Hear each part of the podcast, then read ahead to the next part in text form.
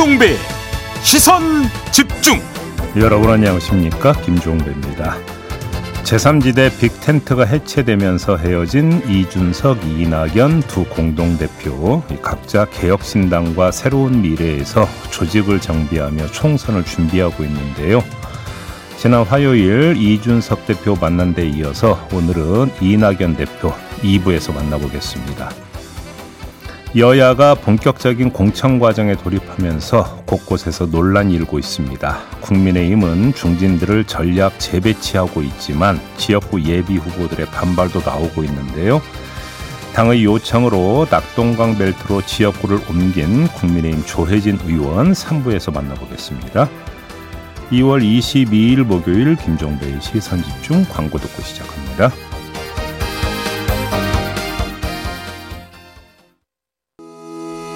시선 집중은 촌철님들의 다양한 목소리를 기다립니다. 짧은 건 50원, 긴 건 100원인 문자 메시지 샵 8001번, 스마트 라디오 미니와 유튜브 라이브로도 시선 집중과 함께 하실 수 있습니다. 믿고 듣는 진품 시사 김종배의 시선 집중.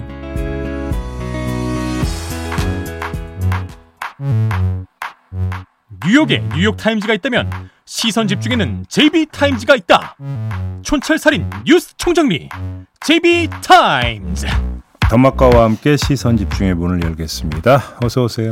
네, 안녕하세요. 더마카입니다. 오늘 아침 인사는 대부분이 눈 소식입니다. 가야진 님이 네. 눈 오는 아침 조금 일찍 출발하고 시선 집중 대기 중입니다. 라고 일찌감치 인사 올려주셨고요. 네. 목성 님은 아이들에게는 겨울 왕국이지만 어른들에게는 힘든 출근길입니다. 차도, 인도 모두 조심조심 하세요. 라고 보내주셨는데, 제이비는 걸어서 출근하시잖아요. 네. 걸어오는 길 어떠셨어요? 어, 뽀드득 뽀드득 소리 내면서 걸어오긴 했는데 눈반 눈반 물반이던데 그러니까 보니까. 오늘 눈은 뽀드득 뽀드득이 아니라 질퍽 질퍽이던데? 그 정도까지는 아닌데. 아 저희 동네랑 또 다르네요. 네. 저희 동네는 엄청 미끄럽고 이런 걸 습설이라고 하는지는 잘 모르겠습니다만 그렇죠. 습설 아무튼. 비가 또 내린 다음에 눈이 내려가지고. 그러니까요. 아뭐 아침에 나오는데 뭐 여러분들이 지금 뭐 그 나오셔 가지고 눈 치우고 계시더라고요. 고생 많이 하시더라고요. 네 음. 1105님도 새벽 4시 반에 일어나서 빌라 빌라 앞 눈을 지금껏 쓸고 이제 출근합니다. 눈길 조심하세요라고 보내주셨는데요. 오늘 같은 오... 날은 웬만하면 그냥 차 두고 대중교통 이용하시는 게 그러니까 나아요. 네. 네, 오늘 전국 대부분 지역에서 눈 또는 비가 내려 쌓입니다. 그래서 음. 아침 출근길 도로 살얼음과 빙판 주의하셔야 될 것 같고요. 네. 아까도 말씀드렸지만 굉장히 미끄럽고 질퍽입니다, 여러분. 그래서 네. 신발도 잘 고르셔야 될 것 같아요. 지금 제가 그 발이 축축합니다. 네. 이게 와갖고 지금 양말 발바닥 쪽이 다 젖어가지고 아이쿠 축축해요. 네. 네, 여러분 들으셨죠? JB의 사례가 되지 않으려면 오늘 신발 방수가 잘 되는 걸로 잘 고르셔야 할 것 같습니다. 네. 안전한 출근길 되시길 바라겠고요. JB 타임즈 오늘 주목할 첫 번째 뉴스 어떤 건가요? 민주당의 현역 하위 20% 통보를 기점으로 공천 논란이 커지자 정세균, 김부겸 두 전직 총리가 공동 입장문을 어제 발표를 했습니다. 그 일부 내용을 음성 대역으로 녹음을 했는데요. 들어보시죠. 이재명 대표를 비롯한 당 지도부가 초심으로 돌아가기를 바랍니다. 총선 승리를 위해 작은 이익을 내려놓아야 합니다. 지금이라도 당이 투명하고 공정하며 국민 눈높이에 맞게 공천해야 합니다. 그렇지 않으면 우리 민주당은 이번 총선에서 국민의 지지를 얻을 수 없습니다. 우리는 민주당의 총선 승리를 위해서 작은 보탬이라도 되고자 합니다. 그러나 이재명 대표를 비롯한 당 지도부가 지금의 상황을 바로잡지 않는다면 우리 또한 총선 승리에 기여하는 역할을 찾기가 어렵다고 생각됩니다. 네, 주목할 대목은 어떤 걸까요? 좀 두 개로 나눠서 보겠습니다. 첫 번째, 입장문에서 밑줄 쳐야 할 대목이 어딜까? 저 개인적으로는 지금이라도 라고 하는 대목에 밑줄을 긋고 싶은데요. 지금이라도 공, 공정한 공천, 국민 눈높이에 맞는 공천을 하라는 요구를 하지 않았습니까? 근데 그러면 이 요구가 지금까지 이루어진 공천은 어쩔 수 없고 앞으로라도 잘하라 이런 뜻일까요? 자, 그러면 앞으로의 예에 해당하는 게 뭘까요? 뭐 어느새 공정한 공천의 상징처럼 돼버린 임종석 공천만이라도 잘 해라. 그래서 논란을 잠재워라. 혹시 이런 뜻을 깔고 있는 걸까요? 하지만 이미 당은 송파갑을 제안했고 임종석 전 실장은 거부했다는 보도가 나오지 않았습니까? 두 전직 총리가 이걸 모를까요? 그래서 이거라고 보기에는 또 뭐한 부분이 있다라는 겁니다. 자, 그러면 어떻게 봐야 되는 걸까요? 혹시 일각에서 나오는 상응 공천, 그러니까 예를 들어서 이재명 대표 불출마 같은 이런 걸 간접적으로 요구하는 걸까요? 이 대목에 깔려 있는 복선이 뭘까요? 이게 궁금합니다. 첫 번째. 두 번째. 애당초 삼총리가 등장한 적 있죠. 기억하시죠? 있죠. 이 삼총리가 주목됐던 이유는 이른바 문명의 화합이라는 상징 때문이었습니다. 삼총리가 누굽니까? 문재인 정부 때의 총리들이거든요. 그렇기 때문에 문재인 이재명 화합의 상징이다. 그런데 삼총리가 만약에 한 목소리로 당에 대해서 비판적 목소리를 내면 어떻게 되는 것이냐? 문명이 갈라진다. 바로 이 부분 때문 아니었습니까? 자, 거꾸로 이낙연 대표의 탈당이 당내에서 큰 반향을 일으키지 못한 건 삼총리 가운데 이 총리의 잔류 때문 아니었습니까? 이렇게 봐야 되는 거겠죠. 근데 이 두 총리가 끝내 이재명 민주당에 등을 돌리는 상황이 초래되면 그 여파는 어떻게 될까요? 크고 길게 나타날 수도 있다라는 겁니다. 총선 전은 몰라도 총선 후에 조직적 움직임이 나타날 수도 있다라는 겁니다. 경우에 따라서 분당에 준해서 이런 움직임이 나타날 수도 있다라고 하는 것들을 시사하고 있는 그런 입장문 아닐까요? 제가 너무 과잉 해석한 걸까요? 아무튼 이런 해석도 있다라는 걸 전해드리겠습니다. 네, 시골 농부님이 공천에는 항상 말이 많은 법 아닌가요? 라고 하셨는데 비슷한 얘기가 어제 민주당 최고위에서도 나왔습니다. 음. 서은숙 최고위원이 선거하는데 조용하면 그게 북한이지 대한민국이냐. 음. 국민의힘의 조용한 공천보다 시끄러워도 민주당 공천이 우월하다. 이렇게 얘기를 했거든요. 아니, 공천에 당연히 잡음이 나오죠. 왜 국회의원들 입장에서는 죽고 사는 문제가 걸려 있는 거니까. 그렇죠. 그다음에 또 국회의원이 되고자 하는 사람들 입장에서도 마찬가지고.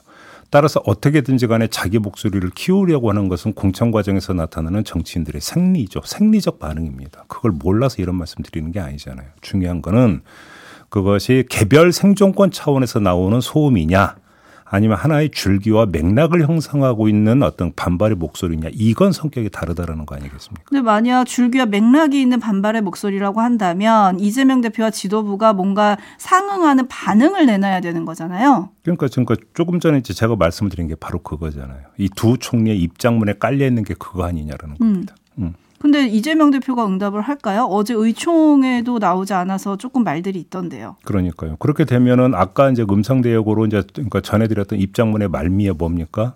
그냥 직설적으로 제가 그 의역을 하면은 안 도와줄 수도 있다라는 거잖아요. 음흠. 총선에서. 음흠. 그러면 안 도와주는 걸로 끝나겠느냐라는 겁니다. 그리고 그게 어떻게 그럼 또 묘사되고 언론은 또 어떻게 쓰겠느냐라는 겁니다. 저는 이걸 이야기하고 있는 겁니다. 네, 김부겸 전 총리 측은 공천 분란이 계속되면 이재명 선대위에 참여할 수 없다. 뭐 이런 얘기를 하기도 했습니다. 그렇습니다. 그리고 김원계, 임채정, 문희상 전 국회의장들 사이에서는 이재명 대표가 퇴진하고 비대위 체제로 가야 한다. 음. 이런 주장도 나왔다고 하던데 또 오늘 아침에 동아일보 보도를 보면은 지도부 같은 경우는 공천은 원칙에 따라 공정하게 진행되고 있다. 그러면서 이해찬 전 대표를 선대위원장으로 임명하는 방안을 고심하고 있다. 이런 보도들이 나오고 있어요. 그건 일전에 한 언론이 그렇게 보도하니까 즉각 당해서 오버라고 대응하고 나섰던 문제 아닙니까? 그 문제 같은 경우는 그랬는데 음. 오늘도 이런 보도가 나왔더라고요. 그래요. 여튼 지금 그래서 민주당은 꽤 시끄럽고 국민의힘은 꽤 조용하다. 그래서 국민의힘이 더 공천을 잘하는 거 아니냐 이런 보도들이 있었는데 어제 오늘 사이에는 또 국민의힘 공천이 오히려 감흥도 없다. 너무 조용해서 감동이 없다. 이렇게 또 언론들이 쓰더라고요. 그거는 이른바 공천이라고 하는 것들이 쇄신의 한 과정이 된다라는 걸 전제로 하지 않습니까? 그리고 쇄신의 핵심은 결국은 인물 교체다. 근데 지금 인물 교체가 이루어지고 있느냐. 요 문제를 지금 지적을 하고 있는 거 아니겠습니까? 그 차원에서 이해를 해야 될 것 같고 또 한 가지는 또 뭐 사선의 이명수 의원은 또 어제 반발하고 나섰다. 지금 이런 그 소식도 전해지고 있지 않습니까? 그 다음에 어찌 보면 뇌관이 될 수 있는 지역은 맨 뒤로 좀 돌려놨기 때문에 앞으로 어떻게 전개가 될지 요걸 좀 봐야 되는 거죠. 국민의힘 같은 경우도. 네, 그리고 지금 민주당 얘기 저희가 잠깐 했지만 그래서 민주당을 이탈하는 자가 있을 거냐 이것도 또 초미의 관심이잖아요. 네, 그렇습니다. 그래서 제3지대로 갈 거냐 이게 또 관심인데 새로운 미래 측에서도 지금 접촉을 하고 있는 것 같거든요. 네. 이낙연 공동대표와 좀 짚어보도록 하고 여당의 공천 이야기는 잠시 후 3부에서 또 음. 저희가 들어보도록 하겠습니다. 시선 집중해 주시고요. 제이비타임즈 다음 주목할 뉴스는 어떤 건가요? 법무부와 행정안전부가 어제 합동 브리핑을 했습니다.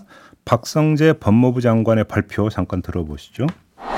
정부가 미래를 대비하여 추진하는 의료 개혁 정책임에도 불구하고 일부 의료인들이 기득권 지키기에 급급하여 정부 정책 철회만을 주장하면서 불법적인 집단 행동에 나서는 것에 대하여 법무부는 법과 원칙에 따라 엄정하게 대응할 방침입니다. 전공의를 앞세워 자금 지원 등의 방법으로 집단 사직서 제출과 진료 거부를 부추기는 배후 세력에 대하여도 엄단하겠습니다. 정부의 업무 개시 명령에도 불구하고 의료 현장에 복귀하지 아니하고 불법 집단 행동을 주도하는 주동자 및 배후 세력에 대해서는 후속 수사를 원칙으로 하고 복귀를 거부하는 개별 전공의에 대해서도 원칙적으로 정식 기소를 통해 재판에 회부하도록 하겠습니다. 다만 불법 집단 행동에 일시 가담하였더라도 조기에 현장에 복귀하는 경우에는 그와 같은 사정을 충분히 반영하여 사건을 처분하겠습니다. 네, 주동자, 배후 세력, 사건, 구속 수사 이런 단어들이 이제 귀에 꽂히는데 예. 정부의 이런 강경 대응 사실은 어느 정도 예상을 했던 거 아닌가 싶긴 한데요. 그렇죠. 그러니까 그저께 윤석열 대통령이 직접 나서서 2천 명 증원은 최소한의 확충이라고 못 박지 않았습니까? 그랬죠. 그 뒤에 나온 정부 움직임인데 한마디로 평하자면 윤석열 정부 답다라는 게 평입니다. 왜 윤석열 정부 답다고 하느냐? 법치를 강조하는 게 윤석열 정부 아니겠습니까? 따라서 지금 법의 엄정한 적용을 이야기한 거잖아요. 그런 점에서 윤석열 정부 답다라는 말씀을 드리는 건데 하지만 평가에 마침표는 찍지 않겠습니다. 왜요? 어제 발표는 예고이지 실행이 아니기 때문입니다. 따라서 실제로 법을 엄정히 적용하는지를 보고 나서 최종 판단을 해야 되는 거 아니겠습니까?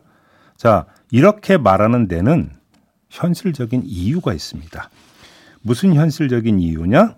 한번 봅시다. 자, 조금 전 들은 대로 정부는 주동자 배우 세력은 물론 개별 전공의까지 모두 사법 처리 대상으로 올려봤습니다. 이러면 법 적용의 대상이 되는 사람이 몇 명이 될까요? 한번 헤아려 볼까요? 제가 헤아리지 않고 박민수 보건복지부 차관이 어제 브리핑에서 했던 숫자 한번 들어보시죠. 2월 20일 22시 기준 주요 100개 수련병원 점검 결과입니다. 소속 전공의의 약 71.2% 수준인 8,816명의 전공의가 사직서를 제출하였으나 모두 수리되지 않았습니다. 근무지 이탈자는 소속 전공의의 약 63.1%인 7,813명입니다. 이에 따라 현장 점검에서 근무지 이탈이 확인된 전공의 6,112명 중 이미 업무 개시 명령을 받은 715명을 제외한 5,397명의 전공의에게 업무 개시 명령을 발령하였습니다. 네, 숫자가 지금 이렇게 나오지 않았습니까? 네. 그럼 업무 개시 명령을 받았는데도 복귀하지 않은 전공의들은 사법 처리 대상이 된다는 이야기가 됩니다. 기소 대상이 됩니다. 그러면 그 숫자가 몇 명이 될까요? 지금 이건 계속 늘어나고 있는 추세니까 최대로 가면 만 명에 육박할 수도 있다라는 겁니다. 그럼 제가 여기서 한번 물어보고 싶은 게 이 사람들 정말 엄정하게 법 적용할 거냐라는 겁니다. 전원에 대해서. 만약에 이 추세대로 된다면 거의 만 명에 육박하는 전공이 모두를 기소를 할 겁니까?